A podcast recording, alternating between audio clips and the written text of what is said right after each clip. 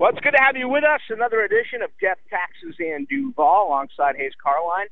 My name is Rick Ballou. We are in the midst of the mid part of July, which means we draw even closer to the start of Jaguars training camp. First things first, Hayes, say hello to our sponsor. Yeah, it's getting close, Rick. I'm excited, and uh, yeah, certainly appreciate Spickelmeyer Insurance Agency. I've been friends with John for a really long time. Super great guy.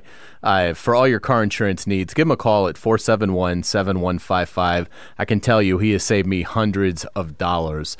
Uh, you really need to shop your policy around, and John can help you do that. Uh, and so, again, 471 7155. We all have to have car insurance. Don't be paying too much for it. Let him look at your policy. He's either going to tell you, no, you got a good policy, I can't beat this, or he's going to be able to save you some money. So, you got nothing to lose. Super great guy. We appreciate John Spickelmeyer. It's Spickelmeyer Insurance Agency. And uh, Rick, yeah, it's hard to believe two weeks from today, we will be out there. We won't be in pads yet, but, uh, but that's okay. At least they'll be out there. Yeah, and I love it. I, I do. Uh, unfortunately, I'll, I'll miss the first couple of days because I'll be in Charlotte covering the Atlantic Coast Conference football meetings. But um, the pads won't be on during that particular time. But uh, hey, I'm I'm ready, and I I think it's been, you know, nearly a perfect off season uh, for the Jaguars. Feels like everything has gone right. I I love uh, the latest video of uh, of Trevor in Arizona, throwing with Calvin Ridley and Christian Kirk. It just everything feels to be falling into place, except for the one decision that the Jags have to make now in the next couple of days. That is whether or not they are going to give Evan Engram a long-term contract extension. I, this is a tough one to me. This is legitimately a flip of the coin as to whether or not they'll be able to pull this off by Monday afternoon. Yeah, and, and I don't think they're going to be able to do it, unfortunately. And it's more unfortunate, I think, for Evan than it is for the Jaguars. Uh, if Evan Engram has a great year, the Jaguars could always just franchise tag him again. I mean, that's you know, particularly if if they were to get a deal done, let's say with Ridley and Josh Allen, or let's say that neither one of those players played particularly well, which would be obviously a real detriment to them achieving their goals. But uh, you know, but we don't think of Engram getting the tag again. Uh, you don't normally see tight ends get it twice, and, and we know that Ridley and Allen will be on a higher level of importance because of their positions. But if it were to happen that the Ridley and Josh Allen verdicts were in, uh, you could always franchise him again at 13.1 million, which might be less than what he's asking for right now on an annual per year basis. So uh, I think Evan Engram, I think his agent kind of overplayed this hand a little bit. Um, if I was the Jaguars, I'd be waiting it out. I, I, mean, I'd love to see them get a deal done with Evan. I think he's a great player. He's uh, unbelievable work ethic, great professional. But there's got to be a, a reason, you know, there's got to be a rational thought here for the Jaguars as they start to, you know, get to a point where they've they've got to be planning the Trevor Lawrence extension. And you know, at this point, I think you you would have loved to have seen a deal earlier in the offseason, right? You know, when they tagged him, because then they could have gotten a deal done. That that first year number wouldn't have been so big, and and you could have done some other things. Now there's really, you know, it doesn't really do the Jaguars a lot of good to to sign him to an extension on this year's cap. I mean, you'd lower it from 11.3 to you know probably six, something like that. But that five million dollars you know, you've got roughly what 15 now, so you'd have 20. I, I don't know how much that really helps you. Uh, so I've gotten to the point where I think if you're the Jaguars, it probably makes sense just to let this one ride a little bit. If uh, if he doesn't have a good year, then obviously you you know he you've got the leverage at that point. Uh, if he has a big time year, you just franchise him again, and it goes up you know 1.8 million dollars, which isn't you know to me that's not a uh, a deal breaker. Yeah, you know, you can go either way with this one. Um, position wise, uh, where is it? I think it's more important on this team uh, than others, certainly with uh, the way that Doug Pederson is going to run his offense. And I, I would think that there's going to be uh, much more installed this year because of the consistency of uh, who does return. Um, you know, the the Brenton Strange pick wasn't necessarily a surprise to me, but when you went with Bigsby and him in the reverse order there, uh, the importance was shown that, hey, listen, you've got a quarterback, you have got to have him an unlimited amount of weapons. So when you look at what the future moving ahead beginning in 2024, again, forget about Evan Engram for a second. Just look at the position. What is the position value of a tight end if you're going to be paying uh, Trevor Lawrence 55 plus million dollars a year?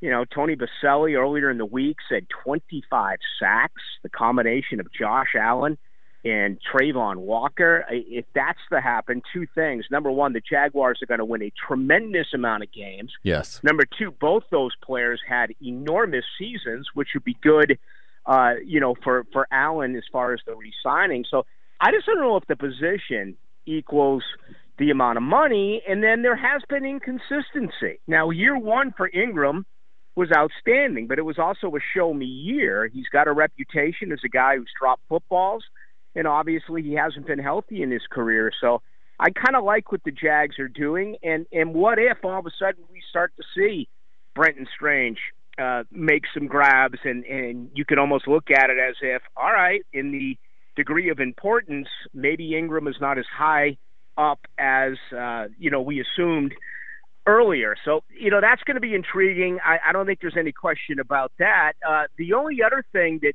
really surprises me, Hayes, and I know we've talked about it a great deal, but where's the extra pass rusher? It, they, they're still going to go into this thing. Um, certainly minus at least one body. And, uh, you know, I know the Dawuane Smoot conversation is out there, and I think you could get him on the cheap because he's battling back from an Achilles tendon. But frankly, I don't know if that's enough. I mean, there's still big name pass rush guys that are out there, and it makes you wonder are they waiting for the market to go down? Well, there could be a flip side to that. Here I say you have an injury, all of a sudden that market goes up because there's an automatic need in that particular situation. So I am surprised they haven't added a veteran defensive lineman. Yeah, and that's the thing that I think at some point they've they've got to take a little bit more seriously is what happens if Travon Walker or Josh Allen get hurt for any length of time? You've got nothing.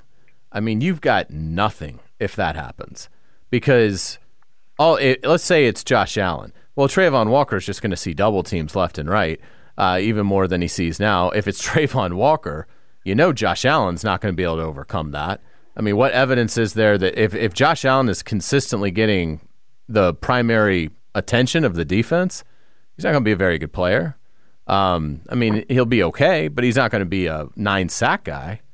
Uh, and so, what do you really have at that point if K'Lavon Chaisson has to go in there and give you sixty percent or more of the defensive snaps? So, I, I'm with you. Uh, I wouldn't want to wait and have to make that kind of a signing uh, in desperation mode. And, and at this point, I might go down the list a little bit of free agent edge rushers that are available. I mean if you're if you're talking about the guys that are still out there, Ngakoue and and so forth, uh, Clowney, Quinn, Ingram, if those guys are all looking for an opportunity to start still at this point, then you know I, would want to get someone in here. I do think they'll resign you know Dawuane Smoot, but I mean you're talking almost Halloween before you know yeah. you're probably going to be able to count on getting anything out of him. So uh, yeah, it, it, it's troubling, particularly if there's an injury there. I think if you were talking about, you know, the the most indispensable Jaguars on the roster, obviously Trevor's one,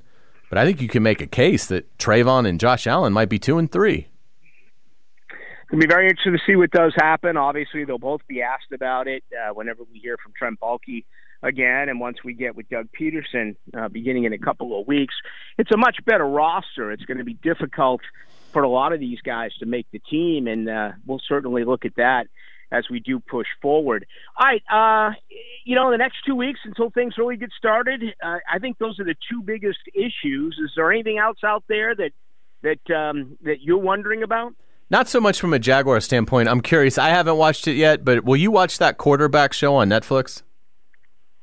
You know, maybe I.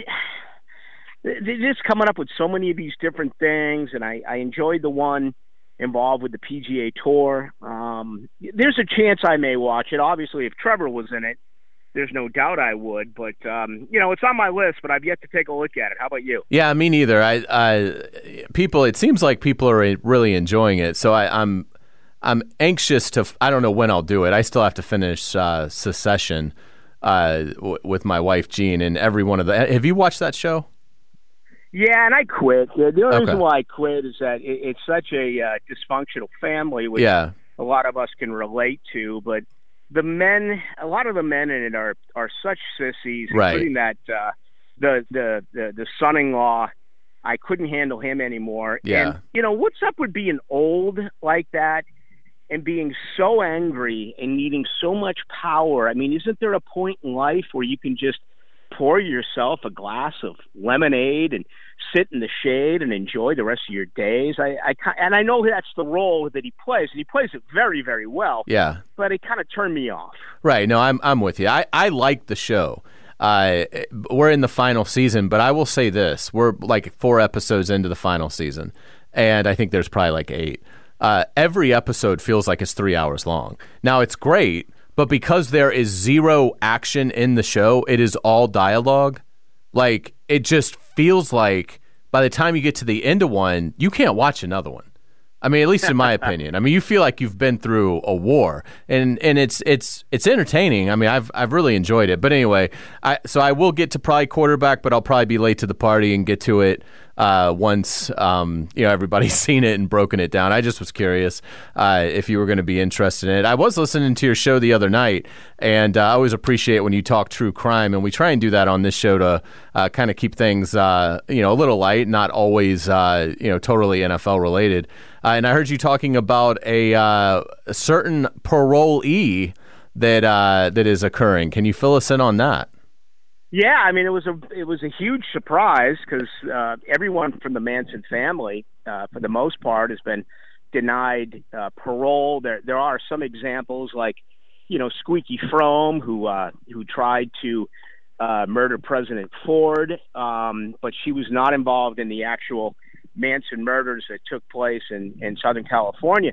Leslie Van Houten was, and Leslie Van Houten was 19 when she went to jail and she was released this week and you know she said all the right things.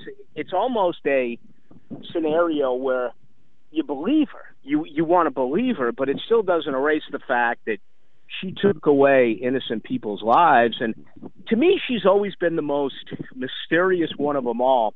For starters she was incredibly good looking i mean she was a prom queen she came from an educated family. She graduated high school. Everyone else in Manson's cult, you know, they were drifters. They, Right.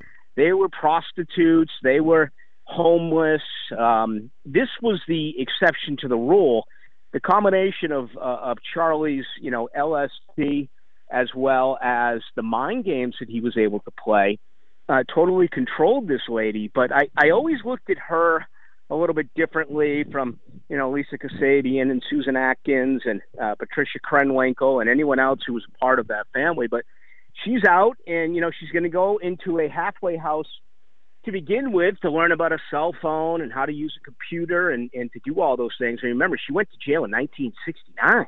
Yeah. She hasn't seen any of that stuff. I'm sure she's seen it on TV, and you know I know they sneak cell phones into the big house um, all the time, but it's going to be interesting. And she's 73, so I mean, depending on what she does, she could be. I mean, she could be dead tomorrow. She could also live hell another 20 plus years. Did did and I'm sure this is part of it. At what point in her incarceration did she start to turn on Manson? Because during the trial, they were they were still very much under his spell. I guess would be the way to say it. Correct? Yes, no doubt. Yeah. Um, when the LSD wore off, I, I, I mean, Yeah. I, I really don't know the answer Yeah. to that question. I have never experimented uh, with that type of drug, but I, I know there was relapse, and I also think that, you know, the other side of what Charlie did is that he scared the living snot out of you. He had you in such control, and that if you disobeyed him, something really bad was going to happen. I mean, Manson had those his followers believing that you know he was re- legitimately God, and that and the combination of the drugs really messed up these young women. So I, I think there's some that may be sympathetic and said she didn't know what she was doing as far as uh, you know her her state of mind at the time. The other is, are you kidding me? She still went in there and didn't stab those victims once or twice. I mean, it was multiple. It was in the 40s or 50s uh, for each victim. So it'll go down, in my opinion, as uh, as probably you know the the, the greatest period of uh, of uncertainty as far as crime and one that will stick out, I think, for hundreds and hundreds of years down the road, kind of like Jack the Ripper, you know, in England. I, I think when you start, and we've seen all these serial killers that have come after, but I think that Manson family will always go down as really the blueprint for uh, true crime in the United States. Yeah, I think so because of the bizarre nature of it. And, uh, um, you know, Manson obviously died in, in 2017. Do you think we could ever see something like this again? Or do you think it was so directly tied to this drug sort of revolution, expand your mind uh, era that this was a, a byproduct of it? Do you, and, you know, because it feels like we had, you know, for different sort of reasons. We've we've had other cults, David Koresh uh, in the early '90s in Waco but we're in 2023 now. It doesn't feel like this anything like this has happened uh, recently. Have we seen the last cult, or do you think that this could absolutely still very much happen in today's world? Well, you know, I, I do think it happens, and I think a lot of it uh, takes place in, in you know a variety of of different ways. But I, I, I don't think it's drug induced LSD. Follow me. On, uh, unfortunately, I think it's far more uh, significant and dangerous. You know, probably to do with uh, things along the lines of of uh, sex trafficking and and stuff like that, which is just awful. Just a flat out picking up hippies on the side of the road and you know giving them a joint that's laced with LSD. I I, I don't think that that is really um, in play now. Uh, partly because it's almost impossible to pull that off. I mean, there was no surveillance back then. There was no forensics back then. Um, committing a crime now is very, very difficult, especially a um, you know a crime which would be a felony, a massive crime, whether it be homicide or what have you. It, it, no matter where you go, um, you're, you're leaving behind your DNA, and no matter where you go, there are video cameras all over the place. So, you know, perhaps underground, maybe in another country somewhere, but in order for that to happen here, that that would be a surprise uh, for me because it, I mean, can you imagine if Manson tried to do that today? Right. Uh, his whole act would have been caught, um, you know, immediately, unless of course it happened at the White House, and they wouldn't have had any knowledge at all as to what happened. Yeah, well said. I, I want to say this too. We've never really done this, but look, if there's ever any, if there's a case, an old case you're curious about, or maybe something that you've seen uh, that you'd like us to talk about, uh, I've seen probably, I haven't seen nearly what what Rick has, but between the two of us, there's a good chance one of us can can talk a little bit about uh, something. So, uh, are you cool with that, Rick? If we kind of throw that out there, oh, yeah. If, yeah. If you guys ever want to talk about, you know, a case or something, particularly, you know, again, we're getting close to training camp, so it's going to be a lot of Jaguars, but we always try to reserve a few minutes for something else uh, towards the end when we can. So, uh, yeah, feel free to reach out to us uh, on Twitter uh, if you'd like to talk about something uh, a little bit more on the uh, in the true crime genre. But uh, but before we get out here, I want to thank John Spickelmeyer again. Again, 471-7155 for all your car insurance needs. Give him a call. He'll help you out. It'll save you a lot of money, uh, like he has me, done for me. great friend and uh, does a sensational job. Also, the Mandarin Athletic Association, something really close to John's heart. Uh, it's where he grew up playing youth sports, uh, right there on Greenland Road. Uh, go to mandarintigers.com if you're trying to get your child involved in youth football, in cheerleading, uh, all those uh, you know really healthy events. You know, children. You know, that's that's just so so great for their development. If you're looking to do that and you're looking for a great organization, Mandarin Athletic Association. again, check them out, mandarintigers.com. And again, for car insurance, give John a call, 471 7155. Uh, people can reach out to me on Twitter at Hayes Carlyon. Rick, uh, sign us out of here and tell them how they can get in touch with you. Yeah, absolutely. Ballou1010XL on Twitter. That's B A L L O U 1010XL. Share all your comments with us. As always, we do appreciate it. We'll talk with you next week right here on Death, Taxes, and Duval.